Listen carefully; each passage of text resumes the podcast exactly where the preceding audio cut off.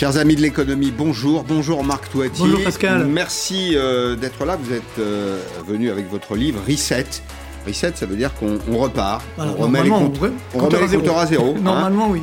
Quel nouveau monde pour, pour demain? Alors, je ne sais pas si ce sera à zéro d'ailleurs, parce que le monde va changer. C'est le nouveau monde ou un autre monde dont euh, nous allons parler. Pourquoi? Eh bien, parce que le, le couvre-feu euh, sera généralisé dès ce soir dans des départements euh, qu'on a décrits. Hein. Ce sont des départements qui ne sont pas nécessairement euh, euh, avec de très grandes villes, de très grandes agglomérations. Il y a parfois un peu de, de ruralité. Et puis, il y a cette question que, que tout le monde se pose et à laquelle personne ne veut vraiment répondre. Est-ce que nous allons de nouveau collectivement vers un nouveau reconfinement. Jamais sans doute d'ailleurs le lien entre la situation sanitaire et l'état de l'économie n'aura été euh, aussi fort. 46 millions, 46 millions de Français sous euh, couvre-feu. Vous allez voir la, carte, hein, elle, parle d'elle-même. Alors couvre-feu, d'ailleurs, je suis pas sûr que le, mot soit le mieux ajusté à la situation. Je préférerais qu'on éteigne le feu Ah oui, plutôt qu'on ne ne le couvre. En tout cas, les Français sont inquiets et perdus. Ils se préparent d'une certaine façon à une économie de guerre en temps de paix. On va euh, examiner la situation. Alors, faute d'avoir su tracer, isoler, euh, faute aussi peut-être de fermeté dans l'application des, des mesures restrictives en matière de circulation, faute peut-être aussi de la responsabilité d'une partie des Français. Nous sommes un peu face à un mur. Alors nous allons faire ensemble un point d'étape avec votre, euh, votre ouvrage. Un rebond, il y a eu un rebond. Un rebond de l'activité euh, après le, les grandes vacances, au moment des grandes vacances et après. L'activité aujourd'hui est à nouveau sous tension. Conséquences directes, on fait juste un petit tableau. Vous voyez, c'est l'état du paysage. Hein. Les comptes sociaux sont dans le rouge. oui. La sécurité sociale, euh, l'assurance retraite. L'assurance chômage, alors vous allez me parler de la dette publique après, euh, mais il y a l'assurance chômage. Vous vous rendez compte que cette année, on va terminer l'année avec un stock de dette de 60 milliards d'euros. Quelles sont les raisons d'espérer? Avant que je vous pose la question, on va écouter Bruno Le Maire qui était ce matin sur Europe 1. Des raisons d'espérer, il en a.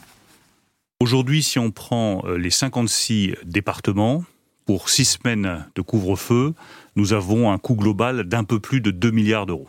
2 milliards d'euros supplémentaires. Euh, Il n'y a pas d'inquiétude à avoir. Nous avions euh, anticipé ce risque sanitaire. Euh, Nous avions prévu euh, 9 milliards d'euros sur le fonds de solidarité. On n'en a dépensé que 6, donc il reste 3 milliards d'euros de disponibles. Donc nous pouvons tenir jusqu'à la fin de l'année, début de l'année prochaine, avec les sommes que nous avions prévues. Bien, Marc Touati, la fin de l'année prochaine, c'est demain. non, Oui. c'est bien ça. Oui, ou après-demain, on va dire. Ou après-demain. Mais le problème, c'est qu'il faut y arriver. Oui. c'est déjà ça le vrai enjeu. Non, je pense qu'aujourd'hui, il faut surtout pas mentir aux Français. Je pense que le vrai drame, et je l'ai dit d'ailleurs à Bruno Le Maire quand il nous a présenté effectivement son, son plan de relance, euh, qui va dans le bon sens, bien sûr, mais qui n'est pas un plan de relance, c'est plus un, un plan de soutien de l'activité. Mmh. Un plan de relance, voilà, c'est le plan Marshall, euh, c'est le New Deal de Roosevelt avec une stratégie d'investissement, d'innovation, de social. Là, ben, on colmate les brèches. Et donc, c'est sûr que avec ce qui se passe aujourd'hui, euh, alors euh, on ne maîtrise pas, hein, on va pas porter de jugement de valeur, mais tout de même, euh, il y, a, il y a un vrai enjeu, c'est que bah, les milliards tombent du ciel. Mhm. Donc c'est vrai que, pour le, on va dire, euh, on pourrait être un petit peu perturbé, parce qu'il y a quelques Ah, on mois, on nous disait, Bah, oui. euh, bah, on essaie Ouais. de faire des économies, et là, et là, c'est la valse des milliards. Rendez-vous compte, la dette publique au deuxième trimestre, hein, donc on n'a pas encore les chiffres du troisième trimestre, deuxième trimestre, elle a atteint 114% de notre PIB. Évidemment, c'est c'est du jamais vu, on n'a jamais connu ça dans notre histoire. Et encore une fois, le problème, c'est que le niveau de dette, à la rigueur, pourquoi pas Mais ce qui compte, c'est est-ce que ça marche Est-ce que ça génère de la croissance, qu'on appelle la, la soutenabilité de la dette Et donc, quelques chiffres, hein. au premier semestre, le PIB a baissé de 18,9%. Euh, et là, sur, euh, donc c'est évidemment du jamais vu. Et après, au, au- au troisième trimestre, on aura un rebond forcément. hein. Euh, Le problème, c'est que si on a un reconfinement, bah, ce rebond va vite, va vite euh, s'éteindre, et donc on n'aura pas effectivement un, redémarrage. Effectivement, je fais dans, dans le livre Alors les, oui, vous, avez, simulations. vous avez cette, cette figure qui est, qui est intéressante, je vais essayer de la, de la résumer. Alors vous reprenez euh, la, la- la baisse du, du PIB au premier semestre 2020 et vous dites que on ne pourra revenir, trois hypothèses, Mhm. au niveau euh, d'avant-crise, soit en 2023, soit en 2025, soit en 2030. Le, le calendrier, le, le ministre, il a raison de dire, hein, on a des réserves pour tenir jusqu'à euh, la fin de l'année, peut-être le début de l'année prochaine.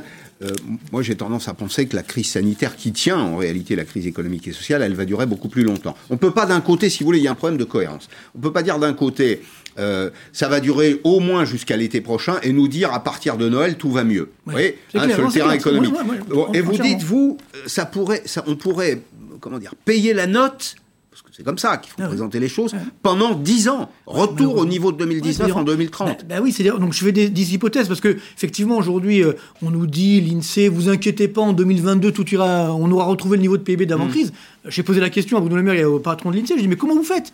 Moi, justement, j'ai fait des simulations dans, dans, le livre. Donc, dans le meilleur des cas, alors je vous donne le meilleur des cas 2023, on a une baisse donc, du PIB 18,9%, ça c'est au premier semestre, c'est déjà fait.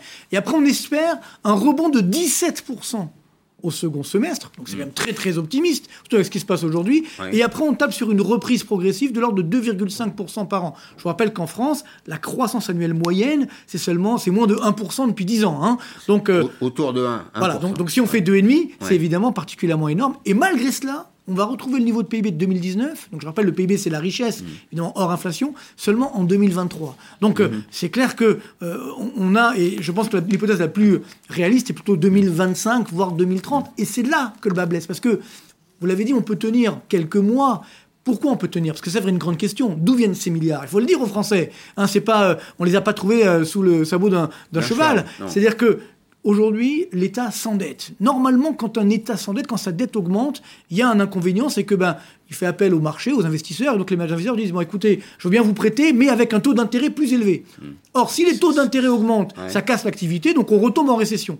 Là, le miracle qui se produit, c'est que hmm. les dettes publiques flambent et les taux d'intérêt qu'on paye sur la dette sont bas, même négatifs sur les taux d'intérêt à 10 ans si on prend le cas de la France. Moins 0,22 de mémoire. Exactement. Mais prenez le cas de la Grèce. La Grèce, rappelez-vous la crise grecque à l'époque. Elle est à moins de 2 points. Oui, elle est même à 0,8% sur les taux 10 ans. C'est-à-dire que euh, quand on avait la crise grecque, ça faisait peur à tout le monde, il y avait 170% de dette publique par rapport au PIB en Grèce. Les taux d'intérêt sont montés à 35%.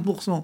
Aujourd'hui, on, on va avoir 200% de dette grecque. Mm. Les taux d'intérêt sont à 0,8. Peut-être que la communauté des prêteurs se dit... Euh, après tout, enfin, on est obligé de coopérer, de collaborer. non, justement. Mais c'est aussi parce qu'il y a peut-être une grande quantité de liquidités autour du monde et que finalement, finalement, on se dit, bah, la France, oui, c'est pas formidable, mais c'est, ça reste un placement sûr. Ah, voilà, c'est ça le problème. Non, en fait, aujourd'hui, les États ne font, font, très peu appel aux investisseurs. Qui achète cette dette? C'est la Banque Centrale Européenne. C'est juste, oui. C'est ça le problème. C'est qu'en fait, comme l'État, justement, ne va pas mm. demander de l'argent aux investisseurs, ben, les taux d'intérêt restent très bas. C'est la mm. BCE qui achète en direct, donc ce qui maintient les taux d'intérêt extrêmement bas. Donc, tant que ça, ça dure, c'est vrai que les taux d'intérêt peuvent rester bas. Mais la question est de savoir, est-ce que ça peut durer éternellement? Et il s'est passé quelque chose cet été que personne n'a évoqué parce qu'on ne veut pas faire peur. C'est en Allemagne, il y a la cour de Karlsruhe, vous savez, qui, en fait, euh, essaye de savoir si ce que fait la BCE est constitutionnel ou pas avec, euh, avec l'Allemagne. Et elle a dit non. Elle a dit c'est anticonstitutionnel. Alors évidemment après la BCE a, s'est expliquée, Merkel mmh. a mis euh, évidemment tout son poids dans la balance et finalement la Cour constitutionnelle a dit bon ça passe pour cette fois. Moi, ma crainte, c'est que on peut continuer comme ça longtemps, mais pas si longtemps que ça. Parce qu'en 2021, on sait qu'il y a des élections en Allemagne. Angela Merkel ne sera plus là. Je pense que c'est la seule qui tient aujourd'hui, euh, va dire l'entreprise Europe. Euh, si elle s'en va demain, mm, je mm. pense que les Allemands vont dire non. Enfin, ils diront nein d'ailleurs, précisément. C'est-à-dire que et là, la planche Vabier va devoir s'arrêter. Et c'est là où les taux d'intérêt vont exploser. Donc on peut se retrouver en 2021 avec une espèce d'effet ciseau d'un côté, en effet, euh, la, fin du droit de tirage, c'est de mhm. ça dont vous parlez, et puis de l'autre côté, une situation sanitaire non maîtrisée qui induirait une crise économique encore plus J'espère que ça ira mieux d'ici là. Moi aussi. Alors, on est en, on est en, ligne avec euh, Xavier Omerin. Je vais vous présenter rapidement, on va l'interroger ensemble si vous voulez bien. Euh, Xavier Omerin, c'est un industriel qui dirige une ETI dans le département du Puy-de-Dôme. Il est venu il y a peu de temps dans Périscope. Il nous a raconté que euh, son entreprise avait prospéré, comment elle s'était développée.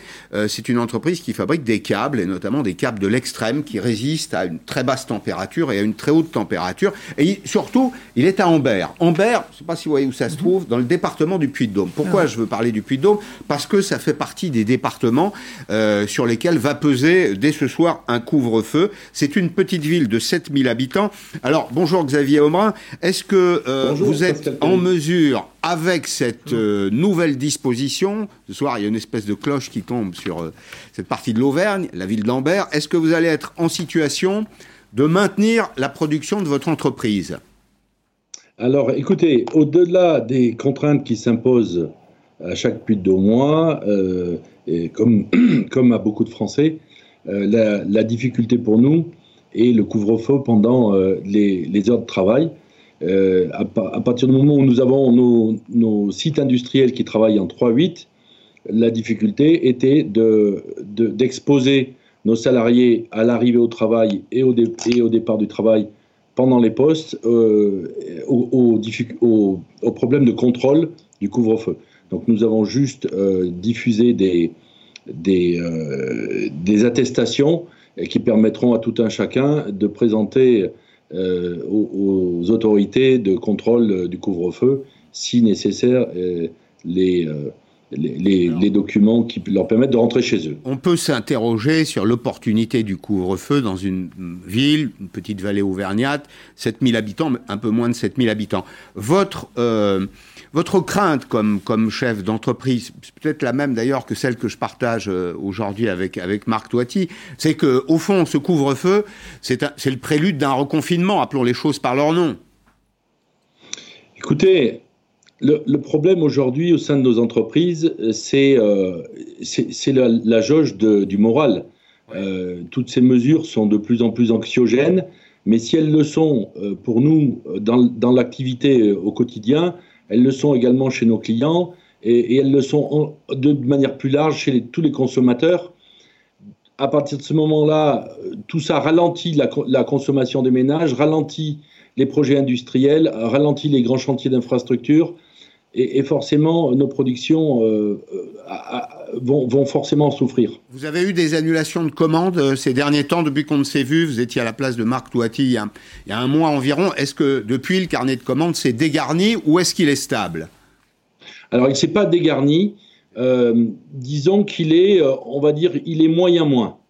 Hmm. notre activité est, on va dire, presque normale. Il est clair que notre niveau d'activité n'est pas celui qu'on a connu dans les périodes d'euphorie et les, périodes, les plus fortes périodes de croissance, mais il est, on va dire, acceptable pour, pour occuper tout le monde.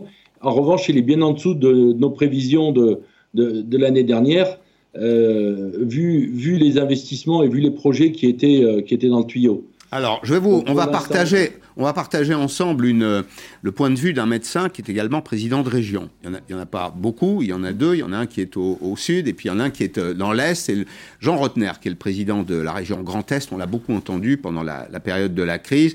Et je crois qu'il ne faut pas se cacher les choses. On est euh, à un moment euh, de, de, de ce terrible feuilleton dans lequel il faut dire la vérité aux Français. Et il l'a dit, il l'a dit un peu comme élu, mais aussi un peu comme médecin. Jean Rotner.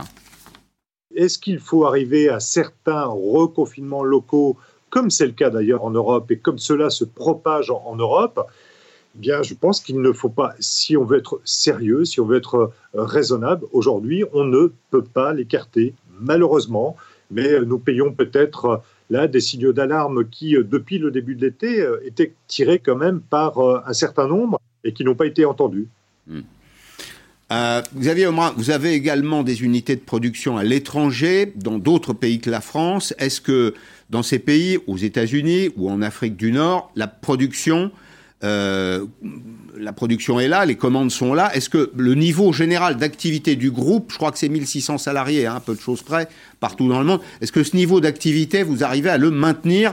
Et quelles sont vos perspectives sur les trois ou six mois qui viennent? L'activité sur nos sites à l'étranger est la même que sur nos sites français. C'est-à-dire qu'on est dans la même, on va dire, non dynamique. Euh, on est aussi en moyen moins. On a aussi les problèmes d'absence pour raison de Covid, de cas contact. Euh, on est aussi dans des problèmes de, mesures de distanciation sociale euh, avec, toutes les, les, les mesures qui l'accompagnent. on n'est pas plus, on n'est pas moins. Ce qu'il y a de sûr, c'est que un reconfinement et une nouvelle fermeture des usines serait dramatique pour l'activité la, pour industrielle et serait dramatique certainement pour l'économie. Merci Xavier Morin. Merci, merci pour votre témoignage. Marc, oui, on partage. Bien que, c'est très intéressant parce que ce matin, on a eu une enquête, c'est l'enquête des directeurs d'achat qui, qui, a été publiée juste ce matin donc pour euh, tous les pays de, de, la zone euro, euh, et notamment bien sûr la France, et c'est assez incroyable. C'est-à-dire qu'on a un effondrement de l'activité, notamment dans les services on repart, ça fait deuxième mois consécutif, on repart en récession dans les services. L'industrie, ça résiste, on est en stagnation, va-t-on dire. Donc ça, c'est extrêmement inquiétant. Et on n'a pas encore reconfiné.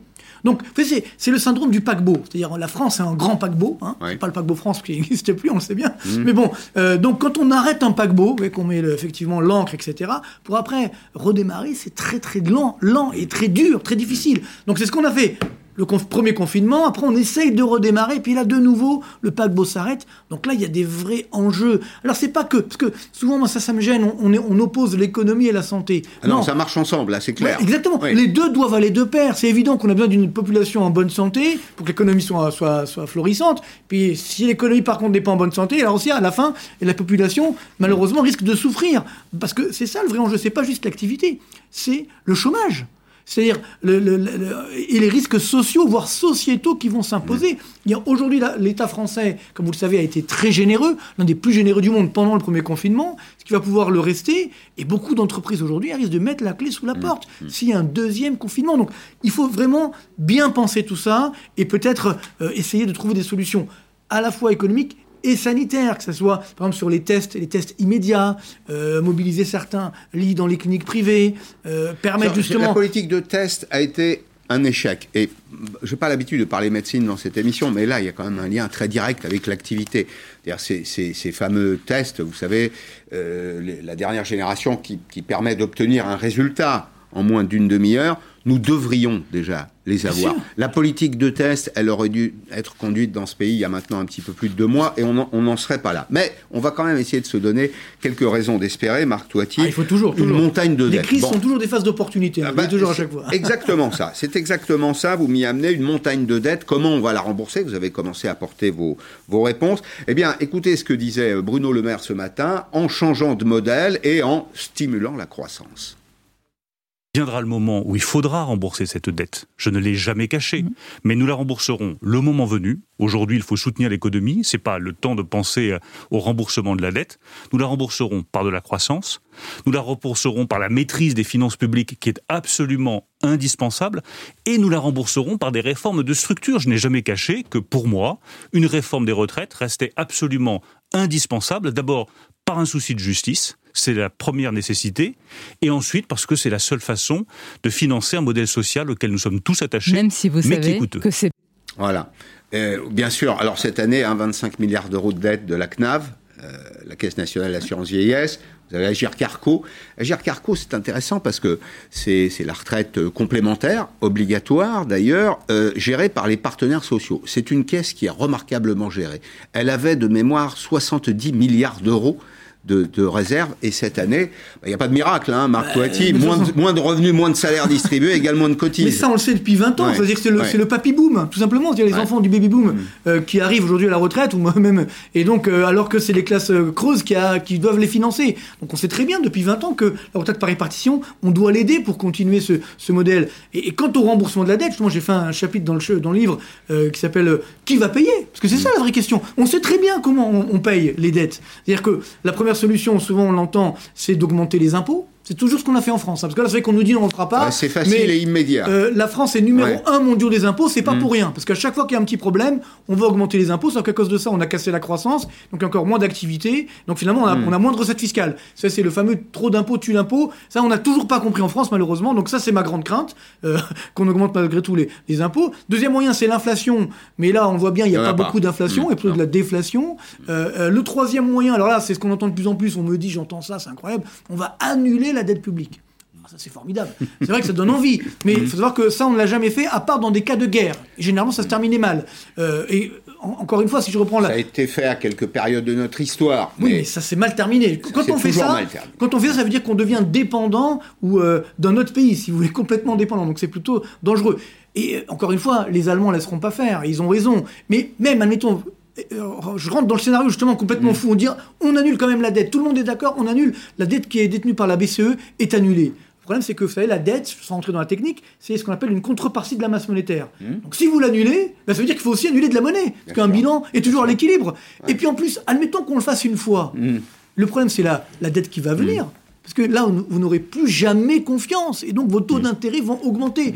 Et là, euh, c'est ce qui pose problème. D'où la quatrième solution, qui est effectivement la meilleure, c'est bien sûr la croissance. Alors, ça, c'est pas gagné. Mais néanmoins, je faisais cette remarque ce matin sur Twitter. Est-ce que finalement la situation n'est pas aussi dramatique qu'on peut l'imaginer tant que le niveau moyen de croissance sur une période longue Mhm. est supérieur au, au niveau des taux d'intérêt? Tant, tant que, Oui, l'indice de croissance est supérieur à l'indice des taux d'intérêt, on s'en sort. C'est c'est ce Non qu'on appelle, oui, tout à fait, ce qu'on appelle la soutenabilité de la ça. dette. Ça veut dire que si je m'endette, c'est pas grave, mais à une condition. Il faut que cette dette génère suffisamment d'activité, de croissance, au moins pour rembourser les intérêts de la dette. Donc, euh, Au je- moins ça. Au moins ça. Sauf Ouais. que si je prends le cas de la France, par exemple, depuis 10 ans, 15 ans, on n'y arrive pas. Et il n'y avait pas de pandémie. Hein. Donc, Mm. ça veut dire que euh, pourquoi demain on va y arriver? Moi, j'aimerais bien, bien entendu. Mais il faudrait que effectivement on fasse une politique justement de relance sur l'investissement, sur l'innovation, qui dope la croissance. Mm. Le, sujet, c'est-à-dire, c'est uniquement ça. C'est une activité qui soit plus forte. Alors, bien sûr, là, on est dans une technologie, dans une, dans une euh, typologie aujourd'hui de décroissance qui est très, extrêmement dangereux. hein. Le- dans le livre, j'en parle également. C'est évidemment pas l'avenir, sinon ça sera horrible. Je fais, euh, vous savez, il y a le- la chanson de euh, Alain Souchon, Full Sentimental. Ouais. C'est le monde qu'on nous propose. Alors, je la parodie un petit peu.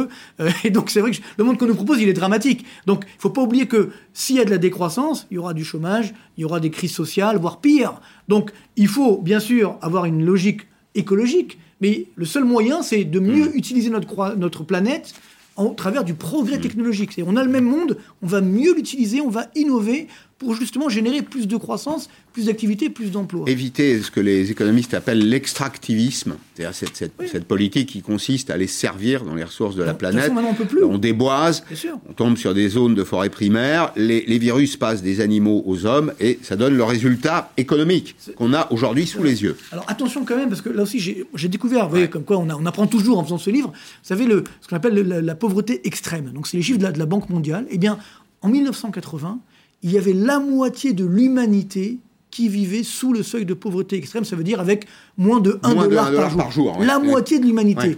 Avant la pandémie en 2019, vous savez combien il y en avait? Plus que 8,5%. C'est quand même formidable. Et, et là, Donc, on va revenir en arrière. eh ben c'est ça le problème, c'est qu'avec cette pandémie qui est justement, et puis ce confinement qui est un exemple type de ce que c'est la décroissance, eh bien on voit que ça va générer malheureusement un appauvrissement. Parce que nous, on est un pays riche, entre guillemets, donc on peut encore s'en sortir. Mais les pays émergents, vous voyez, 90% aujourd'hui de, des personnes qui vivent sous le seuil de pauvreté extrême sont en Afrique, par exemple. Donc la Banque mondiale a dit qu'avec cette pandémie, on allait reculer. C'est-à-dire que malheureusement, ce, ce nombre de personnes, qui vivent sous le seuil de pauvreté vont augmenter de l'ordre de 10, 15, 20%. Donc il faut faire extrêmement attention à ça. La décroissance, la démondialisation. Donc c'est ce que j'appelle dans ce reset. Ça veut dire on appuie sur le bouton reset, mais c'est pour un monde meilleur. Oui. Pas pour un monde pas pire pour qu'avant. recommencer, Bah bien oui, sûr. pas, Alors, dans une guerre totale, puisqu'on est dans une guerre totale, vous connaissez ce concept, hein, dans la guerre totale, concept inventé par les historiens, tout le monde participe, tout le pays participe euh, à la lutte contre, contre l'ennemi. Là, l'ennemi, il est invisible, il est présent, euh, néanmoins. Alors, euh, quand je dis tout le monde, c'est État, entreprise, ménage. Euh, L'essentiel des pertes a été absorbé par l'État, c'est plus de 50%, par les entreprises, plus de 40% peu, très peu par les ménages, 10%, hein, même si à l'évidence les plus pauvres sont les plus, les plus exposés. Alors les ménages ont été épargnés, est-ce qu'il faut leur demander des contreparties? J'ai posé la question aujourd'hui sur Twitter à travers un petit fait d'actualité, marginal, je vous le confesse, mais ça avait attiré mon, attention. Euh, en, Corse, vous savez, 40 000 dans, dans, un des départements de la Corse, 40 000 bénéficiaires du RSA. On est en Haute-Corse. Et les producteurs de clémentines, vous savez que c'est la saison des clémentines, font venir des travailleurs euh, euh, étrangers, notamment des travailleurs marocains. Je vous ai demandé, est-ce qu'il faut contre-rémunération? Je dis bien contre-rémunération additionnelle. Hein. On ne fait pas travailler les gens pour rien. L'assistance sociale, elle est là, elle fait partie euh, du modèle social, on ne la remet pas en cause. Mais est-ce qu'il faut, contre-rémunération, mobiliser les allocataires de l'aide sociale? Euh, Vous avez été presque 800 à répondre et vous me dites oui à 87%. J'ai reçu juste après ce message d'un euh, internaute, Rachid, qui me dit bah oui, bien sûr qu'ils viennent. Pourquoi? Parce qu'ils sont payés six fois plus cher que d'habitude les travailleurs euh, marocains qui viennent en Corse, nourris, logés, transportés. Euh, il dit parfois l'immigration, ça a du bon. C'est une petite anecdote qui interroge sur les efforts qu'on devra faire les uns et les autres. C'est-à-dire qu'il y a une idée qu'il faut complètement évacuer, Marc Touati, c'est que ce sont les autres qui vont payer la crise. On la paiera, nous, Mais voilà, à, à, à mais- titre personnel. Mais c'est ça qui est dangereux aussi dans tout ce qui se passe aujourd'hui. Il faut responsabiliser les Français. Vous voyez ce qu'on leur dit? Vous inquiétez pas, l'État est là, tout se passe bien. Vous avez vu ce qui s'est passé au premier semestre? On a effectivement l'État français était très généreux, très bien. Normal, et donc, d'ailleurs, normal, oui, ouais, oui. normal, mais bon, il y a des pays où c'était moins le cas. Là, on voit la, la chance que nous avons d'être en France, bien entendu. Sauf que comme les Français ne pouvaient pas consommer, eh bien, l'épargne des Français a augmenté de 100 milliards d'euros. Vous rendez compte? Alors maintenant, on leur dit, bon, allez les gars, il faut consommer. Oui, sauf que comme il y a du chômage qui augmente, on se dit, bah, peut-être on va garder cet argent pour l'épargne de précaution. Tiens, je vous arrête une seconde là-dessus, justement. L'épargne, les Français la gardent, vous avez raison, épargne de précaution.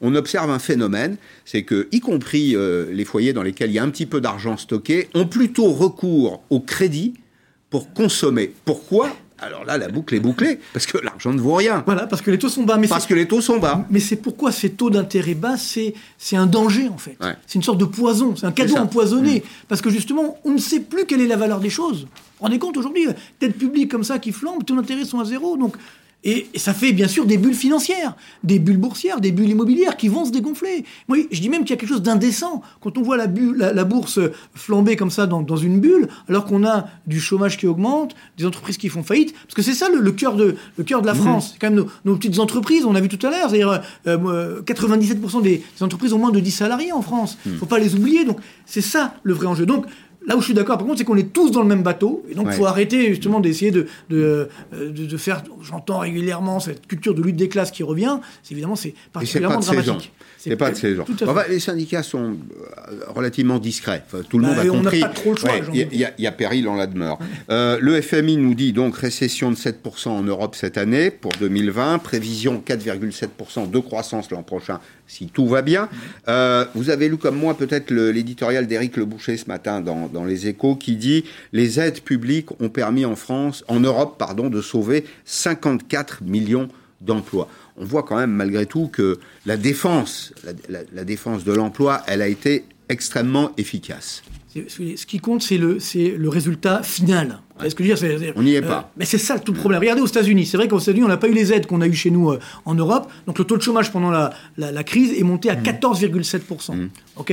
Sauf que maintenant, le taux de chômage est, est, reparti à la baisse, donc avec des vraies créations d'emplois. On est à 7,9%. Alors que chez nous, dans la zone euro, on est à 8,1%. C'est-à-dire qu'avec toutes les aides que vous évoquez, on a un taux de chômage dans la zone euro supérieur aux États-Unis où il y a eu très peu mm. d'aides. Donc là aussi, c'est une question qu'on doit se poser. Là, c'est oui, les règles de demain. C'est aux États-Unis, on rentre et on sort de l'emploi plus facilement. Il n'y a pas de friction. non, mais c'est ce qu'il il le disait Bruno Le Maire. Il faut également faire des réformes structurelles. Moi, moi ma crainte, c'est quoi? C'est que justement, à cause de cette crise dramatique, bien entendu, ben, on va tout oublier on va encore euh, décaler les fameuses mm. réformes et les, la fameuse encore une fois, c'est pas la réforme pour la réforme, c'est moderniser notre économie. Il y a un dernier point que je voulais qu'on voit ensemble, et on va appeler d'ailleurs un spécialiste de la consommation, Flavien Neuvy.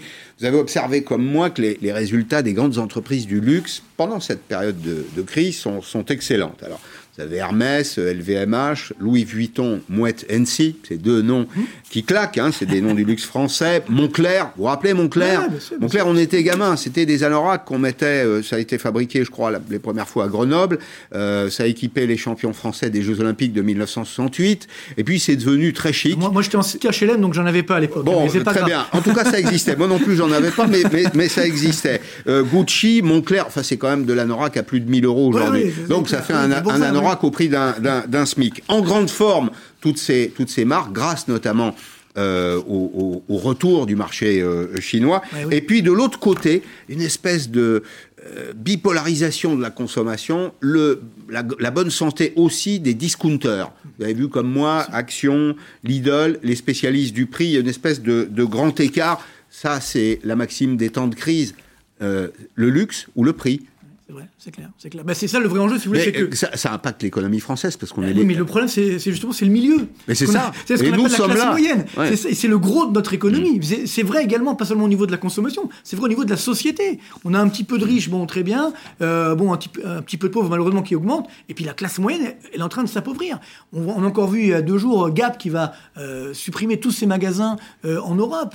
Euh, en France, ça fait 21 magasins quand même. Vous voyez, euh, pareil, Zara, c'est un champion effectivement de la mode qui euh, va euh, faire disparaître 1200 magasins dans le monde. Et donc, il y a quand même un, vrai enjeu. Il y a des secteurs d'activité qui vont être massacrés. Mm. C'est ce que j'appelle, vous savez, la reprise en cas. Mm. Le cas, ça veut dire, il y, en a, qui, vont, monter mm. euh, et d'autres qui vont malheureusement vraiment s'effondrer. Et c'est là où ça devient dangereux. Par rapport justement à la Chine, justement dans, dans, ce reset, moi je pensais qu'on allait peut-être un petit peu calmer la Chine. Et on a eu les chiffres de la croissance chinoise là en début de semaine, du troisième trimestre. C'est assez fou. Les Chinois aujourd'hui, ils sont 5% au-dessus de leur niveau de PIB d'avant Covid. Ça veut dire ils ont non seulement digéré le Covid, ils l'ont même enterré complètement. C'est assez incroyable. C'est-à-dire qu'on retombe malheureusement dans, nos vieux travers et on n'a toujours rien compris. on ne, calme toujours pas cette hégémonie chinoise. Alors, on est en ligne avec Flavien Neuvy, directeur de l'Observatoire CTLM. Bonjour Flavien Neuvy. Euh, vous êtes un spécialiste de la, de la consommation. Bon, vous êtes d'accord sur l'analyse hein D'un côté, euh, la très bonne santé du, grand luxe, mais vraiment le luxe, hein pas le premium, le vrai luxe, et puis de l'autre côté, euh, la bonne santé des, des, premiers prix, une espèce d'anamorphose au centre du marché, c'est une déformation par le bas, toutes les gammes intermédiaires sont en difficulté. Comment on fait quand on est chef d'entreprise, quand on, quand on s'adresse au marché, quand on a une proposition de valeur, pour reprendre un vocabulaire économique, comment on fait pour survivre à ce type de situation? C'est très compliqué parce qu'effectivement, cette bipolarisation des marchés, on la constate maintenant depuis euh, bien longtemps. C'est une tendance qui, est, qui, est, une tendance longue et qui s'accélère avec la crise, avec des consommateurs qui sont assez prudents, attentifs, mais qui en même temps euh, attentistes, pardon, mais qui en même temps ont envie de se faire plaisir. Et quand ils se font plaisir, bah, ils dépensent beaucoup d'argent sur des produits de luxe. Et à l'inverse, sur d'autres produits, ils sont euh, euh, très, très à la recherche du prix le plus bas. Et donc, pour les entreprises, c'est très dur. Et pour ceux qui font du marketing ou de la publicité, bah, ça devient quasiment impossible de savoir à quel client on s'adresse parce qu'un même client peut à la fois acheter des produits de luxe à certains moments et en même temps euh, acheter des produits euh, d'entrée de gamme low cost à d'autres moments. Euh, c'est la question, c'est celle de la valeur perçue par le consommateur. Donc c'est au fond. si on faisait un petit cours de marketing pratique, là, c'est la, leçon à adresser, ou en tout cas la recommandation à adresser aux chefs d'entreprise français, travailler sur la valeur perçue de votre production, c'est-à-dire essayer de monter en gamme quand c'est possible, ou à l'inverse, essayer de simplifier oui, absolument. Évidemment, tous ceux qui euh, proposent des prix bas, euh, toute la logique du low cost ou du hard discount, c'est la recherche de, des coûts les plus bas pour proposer des prix les plus bas. Et à l'inverse, sur le luxe, il y a de la création de valeur. Il y a le positionnement des marques qui est très important. On voit bien que euh, dans l'univers du luxe, les marques sont des actifs extraordinairement importants pour ces entreprises. Et donc, le positionnement des marques met du temps à s'installer. Hein. On voit bien que au sein d'un même groupe automobile, par exemple, il est difficile d'avoir en même temps un positionnement euh, sur l'entrée de gamme, sur le moyen de gamme et sur le luxe. Il faut choisir, il faut choisir son positionnement et ça, ça passe par les marques commerciales tout simplement. Merci beaucoup Flavien Neuvy, merci pour cette, euh, cet éclairage. On disait tout à l'heure, un hein, Gap qui ferme ses, points de vente. Peut-être que c'est une erreur marketing, Gap. Vous vous rappelez de la promesse de départ? Gap, c'était je vais fournir un uniforme au monde. Mhm. les, consommateurs, ils veulent pas d'uniforme. ils veulent, ils veulent pouvoir, ils veulent pas se ressembler les uns les autres. ils veulent pouvoir s'approprier, le, notamment le secteur du, du, vêtement. Je, je, vous remercie beaucoup, euh, Marc Toitier. Reset. Quel nouveau monde pour demain Si vous avez un petit moment, restez pour la deuxième partie de l'émission parce qu'on va, avec Guillaume Poitrinal, on va euh, répondre à cette question. Une question à 10 milliards d'euros. Comment perdre 10 milliards d'euros? C'est le feuilleton Unibail Rodemco. Ah Ça paraît un peu loin, mais Unibail Rodemco, c'est les grands centres commerciaux.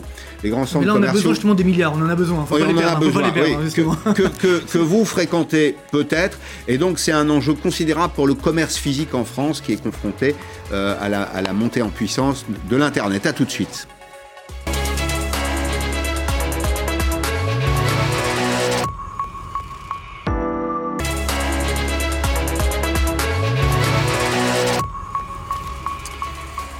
Bonjour Guillaume Poitrinal, merci d'être là. Euh, je, vous reçois, vous êtes chef d'entreprise, vous dirigez une entreprise, mais vous avez été aussi le patron d'Unibail Rodemco. Pourquoi est-ce que je vous en parle aujourd'hui? Parce que c'est probablement euh, l'histoire d'une des plus belles gamelles euh, dans le domaine financier des, dix dernières années pour une très grande entreprise française qui est cotée. Et c'est peut-être aussi l'occasion d'une petite leçon de choses sur ce qu'il ne faut pas faire en période de crise. On va donner quelques balises. On va essayer de comprendre ce qui se passe. La taille du groupe quand vous l'avez quitté, c'était en 2013. Donc c'est loin. On peut dire qu'il y a prescription maintenant. Hein. La, taille, la taille du groupe euh, avait été multipliée par 4 entre votre arrivée votre départ multiplié par 4 et le cours de bourse était passé de 90 euros à peu de choses près, 93 à 175. Aujourd'hui, regardez le prix de l'action. On parle d'une entreprise qui concerne notre quotidien. On va expliquer pourquoi euh, après. Regardez la décroissance, c'est ce qu'on appelle l'économie de la décroissance, moins 78% de valeur boursière euh, en un an. Pourquoi est-ce que ça nous, ça nous concerne? Parce que ce sont des centres commerciaux euh, qui sont le, le quotidien. Enfin, ça fait partie de notre imaginaire commercial collectif si je vous dis CNIT La Défense, Si je vous dis euh, Palais des Congrès, Forum des Halles, la Pardieu à Lyon, le Carrousel du Louvre, Westfield à Vélizy, Vélizy qui était un immense centre commercial, euh, Euralille, pour ceux qui prennent euh, le train, c'est tout ça en réalité. Qu'est-ce qui s'est passé depuis votre départ pour euh, en arriver à une situation aussi mauvaise? Alors, Il y a eu une erreur de- de jugement qui, qui est là, c'est le, piège qui peut arriver dans les, dans les grosses boîtes du CAC 40, c'est la conquête de l'Amérique. Donc euh, Renault s'y était planté avec American Can, vous avez eu Péchiné, vous avez eu Vivendi. Et euh, voilà, mon, successeur euh, a décidé d'acheter une entreprise qui s'appelle Westfield, qui se trouve être le numéro 2 américain des centres commerciaux. Euh, il a dépensé plus de 20 milliards d'euros pour, euh, pour le faire et il est probable euh, aujourd'hui, d'après tous les calculs, qu'il a, il a perdu à peu près une dizaine de milliards d'euros sur cette simple acquisition. Pourquoi? Parce qu'en fait, euh, si vous voulez, les centres commerciaux américains ont absolument rien à voir avec les centres commerciaux européens. On pourrait dire tout ça s'appelle un centre commercial, mais en Amérique, un centre commercial, c'est quoi? D'abord, c'est loin de tout. Ça que un l'Amérique est très, Oui, c'était au milieu de la campagne. étalée. Elle Ouais, est très étalée. ouais. On n'y vient qu'en voiture, donc un peu l'opposé, en effet, des quatre temps ou du Forum des Halles ou du Lyon-Pardieu. Et puis euh, ensuite, vous avez deux locomotives, en général à chaque bout, qui sont des department stores, c'est-à-dire en fait des grands magasins. Et ces grands magasins, aujourd'hui, ils sont étriés par Amazon. Donc ils sont en voie de disparition. Donc vous vous retrouvez avec des centres commerciaux qui n'ont plus de locomotive, n'ont plus d'attractivité. La chance des centres commerciaux euh, français et européens, c'est qu'en fait nous avons des, grands magasins alimentaires. Carrefour, Auchan, euh, Leclerc, qui assurent un trafic du quotidien. Nous avons les plus grands cinémas. Le plus grand cinéma du monde, du GC, est au Forum des Halles. Vous avez des, vous avez des restaurants, une multitude d'enseignes, des moyennes surfaces spécialisées. Donc la solidité de ces centres commerciaux européens hyper urbains n'a rien à voir avec, la, avec ce qui est en train de se passer Il faut parler en. Amérique. C'est ce que Il faut- la conclusion. Bah, il faut se, il faut, Vivendi, il faut se méfier. D'abord, en général, quand on arrive, quand on est un joueur nouveau, on paye plus cher que les autres, plus cher que les locaux. Ouais. Toujours, c'est un petit peu systématique. Mais les Américains Mais nous surtout, il faut résister, il faut résister aux sirènes des banquiers d'affaires qui, Ouais. eux, évidemment, veulent faire, veulent, veulent, veulent gagner des honoraires sur les transactions. Ouais. Et donc, il faut savoir raison garder. La taille n'est pas toujours un gage, et plus, et, et d'ailleurs, généralement, un gage, euh, un gage d'échec. Et c'est ce qui est arrivé à cette, à cette entreprise Unibail Rodamco, et arrive là-dessus, euh, si vous voulez, elle arrive dans la crise du Covid avec une, une embarcation surchargée, toutes les écoutilles ouvertes et toutes les voiles dehors à cause de la transaction euh, Westfield. Et la réaction là, de la direction générale, plutôt que de reconnaître son erreur, ce qui est toujours très difficile, il faut bien le dire, c'est de dire, eh bien, euh, je vais faire une augmentation de capital au Ça- ça pire moment. quoi, au pire moment, elle sert à effacer en fait hein, euh, le passé. Donc d'abord, elle s'appelle Reset, ça porte un, un nom. Comme- comme hein. le nom du si- livre de- comme si, comme le nom Toiti. du livre Ouais. de, de Marc Toiti, Ouais. mais comme si en fait on pouvait aussi simplement appuyer sur la touche Reset Mm. de notre ordinateur et effacer toutes les bêtises qui ont pu être euh, commises depuis euh, depuis sept ans. Attendez. Mm. Cette augmentation de capital, elle n'est pas utile. Elle a qu'un seul objectif effacer le passé. Et Guillaume Poitrial, je vais vous poser la question directement. Le dirigeant, M. Cuvillier, il doit démissionner?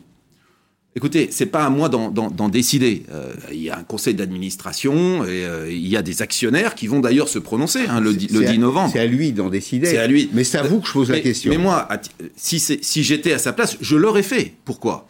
Dans l'intérêt de la boîte, parce qu'il a perdu sa crédibilité en fait sur euh, cette opération. Il n'était probablement pas le seul responsable, mais hélas, quand on est chef d'entreprise d'une boîte du CAC 40, euh, on doit prendre la mesure de ces situations et on doit placer l'intérêt de l'entreprise au-dessus de son propre intérêt. Et euh, voilà, moi je l'aurais fait. Après, c'est à lui de juger. Moi, je respecte Christophe Cuvillier. C'est un, bon professionnel. Il a commis une erreur dramatique pour l'entreprise, dramatique pour les salariés qui étaient pour la plupart épargnants euh, dans l'action Unibail et qui se retrouvent pour beaucoup ruinés. Un certain nombre d'ailleurs ayant s'étant endettés pour acheter des actions. Euh, et donc, il est dans une situation extrêmement difficile après une division par 7 du cours de bourse depuis 5 ans, alors que le secteur n'a divisé que par 2 ou 3. Donc, l'effet Covid, c'est 2 ou 3 en division, et, et l'action Unibail, c'est divisé par 7. C'est donc considérable. Il y a une- un risque là pour les centres commerciaux français? Il n'y a pas de risque, je pense, pour les centres commerciaux français. Mais pourquoi est-ce qu'il faut qu'Unibail retrouve un axe stratégique? Parce qu'Unibail, c'est essentiel pour notre économie. Unibail, c'est les grands centres commerciaux, c'est aussi l'outil de bureau, et puis c'est l'outil de congrès-exposition. La porte de Versailles appartient à, à Unibail. Euh, le CNIT appartient à Unibail. Le Palais des Congrès appartient à Unibail. Villepinte aussi, avec la Chambre de commerce, appartient à Unibail. Donc euh, on, on, est devant un outil, un champion international, un champion européen qui s'appelle Unibail, qui est très essentiel à l'économie, qui fournit l'infrastructure immobilière de nos entreprises, mmh. qu'il s'agisse d'entreprises de commerce, qu'il s'agisse d'entreprises de bureaux ou qu'il s'agisse de grands organisateurs de salons et de congrès en mmh. France. Vous, vous êtes vous-même encore actionnaire? Il faut, faut je suis un hein. petit porteur. Il faut, tout, non, il faut, il faut bien comprendre, je n'ai pas d'ambition. Souvent, on m'a ouais. dit, mais euh, est-ce que tu as ambition de revenir? Je n'ai pas d'ambition. J'ai créé une entreprise qui s'appelle Woodeum WO2, qui est un promoteur bas carbone. Ça marche très bien. Je n'ai absolument aucune ambition. Si je suis ici sur ce plateau, croyez-moi, j'avais pas du tout envie de venir reparler d'Unibail sept ans après. J'avais tourné la page. Si je suis ici, c'est qu'il y a un problème stratégique. Je suis un petit porteur. Je parle au nom des petits porteurs. Je parle au nom de ces salariés, les anciens salariés, les salariés existants, euh, qui disent st strictement ce n'est pas la peine, ce n'est pas le moment d'augmenter le capital. L'entreprise est extrêmement riche. Il y a 12,7 face. Elle peut faire face à ses engagements? C'est ça qui est extraordinaire, c'est qu'en fait nous sommes devant une entreprise qui, au nom du Covid, veut augmenter le capital, mais mm -hmm. qui n'en a pas besoin. Elle n'en a pas besoin parce qu'elle a 12,7 milliards d'euros de cash et de lignes de crédit non tirées. Donc elle peut résister, tout peut arriver pendant 5 ans, elle a 5 ans devant elle de trésorerie, même dans le cas du pire. Donc elle n'a absolument pas besoin de venir en fait euh, balancer ce papier dont honnêtement aujourd'hui au milieu de la crise, deuxième vague du Covid, personne n'a envie de ce papier, elle n'en a pas besoin. Alors en réalité, ce sont donc les actionnaires qui vont payer. Une augmentation de capital, ça dilue la part relative de chacun dans l'entreprise, dans la géographie du capital de l'entreprise. Au fond, vous savez, dans le débat qu'on a aujourd'hui, les salariés d'un côté, les actionnaires de l'autre, pour une fois, dans cet épisode, les salariés qui sont parfois aussi actionnaires, c'est ce que vous nous avez expliqué, sont doublement cocus. Eh bien là, en fait, il y a vraiment, euh, si vous voulez, une combinaison d'intérêts. Imaginez que le même dirigeant, fin juillet, dit sur les marchés, L'actif net de, de, de liquidation, l'actif net réévalué de liquidation, ça veut dire quoi? Ça veut dire ce que je donne aux actionnaires oui. si je vends tous mes actifs à la valeur oui. de marché. Oui. Est à 143 euros. Le même, un mois et demi mmh. après, explique qu'il va faire une augmentation de capital, probablement entre 15 et 20 euros par action. Mmh. Donc là, en effet, il y a un effet de dilution absolument considérable. Beaucoup de gens disent oui, d'accord, mais ceux qui participent à travers leur droit de préférentiel de souscription ne vont pas souffrir. Mmh. Simplement, on sait que beaucoup de gens ne pourront pas acheter davantage parce qu'ils sont déjà surendettés. Ouais. Ils ne pourront pas et qu'il va y avoir énormément de papier mmh. qui va être revendu, donc une destruction de valeur actionnariale considérable. Comment perdre 10 milliards d'euros en un an? Voilà la, la, leçon de choses. Écouter euh... les chimères et vouloir devenir trop gros. Voilà. Ouais. Too big to fail, hein, mais finalement, on peut tomber, même quand on est très gros. Too big voilà. to fail, c'est trop gros pour s'effondrer, mais dans certains cas, bah, quand euh, la grenouille veut se faire comme le bœuf, le risque, c'est l'explosion en vol, c'est ça? C'est un peu le risque, c'est l'explosion en vol. Alors, tout ça, y a, y, je, je, pense qu'il y a d'autres solutions. Donc, mmh. euh, mon prédécesseur, Léon Bressler, qui avait euh, été un, un, un, patron formidable. Il y a une solution des... alternative portée par d'autres, Monsieur Bressler et Xavier Niel. Xavier Niel qui, qui disent, et cela c'est très intéressant, parce que euh, c'est pas simplement des gens qui font euh, de l'activisme etc. Ils ont mis beaucoup d'argent en fait euh, dans, dans l'entreprise Unibail et il dit il y a un avenir possible, c'est-à-dire que il croit au modèle des grands centres commerciaux. C'est le mariage de la pierre et de l'internet parce que Niel c'est le digital. Et là c'est très intéressant mmh. parce que quelqu'un d'aussi avisé que Xavier Niel quand même il faut lui reconnaître des qualités d'entrepreneur absolument. Mmh. Et Léon Bressler, qui n'a jamais perdu d'argent, moi je ne l'ai jamais connu faire un investissement mmh. perdant, s'intéresse en fait aux centres commerciaux et disent en fait il y aura demain dans ce monde hyper numérique, ce monde mmh. avec Amazon, etc., une place pour le commerce physique, émotionnel euh, des grands centres commerciaux. Merci, merci Guillaume Poitrina. Restez avec moi parce qu'on va partager ces images. Le président de la République, Emmanuel Macron, vient d'arriver à Pontoise. Il est à l'hôpital Robert Dubois. Pontoise, c'est dans le, le Val d'Oise, c'est au nord-ouest de Paris. Euh, il rencontre le, le personnel. Alors, ça n'est pas un CHU, c'est un centre hospitalier qui accueille bien sûr des malades du Covid, personnel sous tension. L'enjeu, c'est de rencontrer euh, tous les, les, professionnels de santé qui y travaillent. Et euh, Marie Chantret est sur place pour LCI. Est-ce que vous me recevez, Marie? Visite surprise du président de la République. Alors, surprise certainement pas, parce qu'elle a été préparée d'ailleurs euh, pour les, les, professionnels. Le, le, message du président de la République en s'adressant à ses médecins, infirmières, enfin, à tous les personnels de l'hôpital, lequel est-il?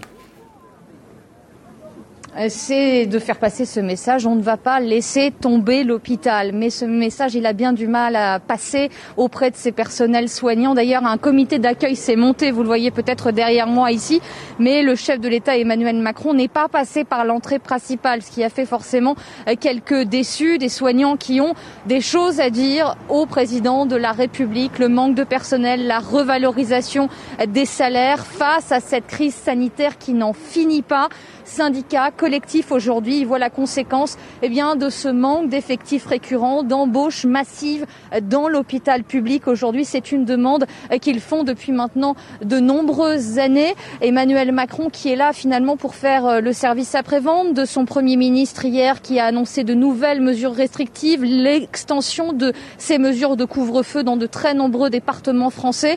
Ici à Pontoise, Certains médecins nous le disaient, la situation n'est pas encore trop critique, mais on commence à déprogrammer certaines opérations. Les lits de réanimation commencent à être suroccupés. Il y a une tension et donc désormais il faut prendre les choses en main. Emmanuel Macron va s'entretenir durant environ une heure avec ce personnel soignant, sans caméra. Ces échanges ne seront pas filmés et normalement il devrait répondre à certaines de nos questions des journalistes à l'issue.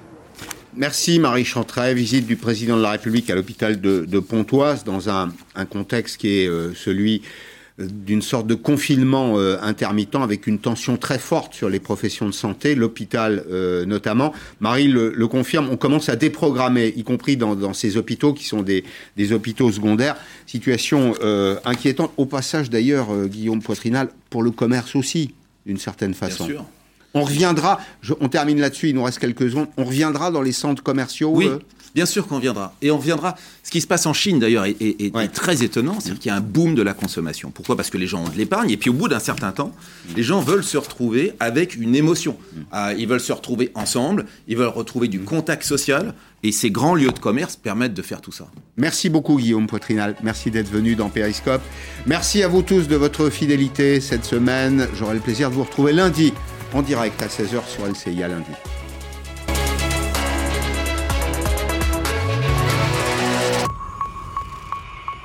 Depuis plus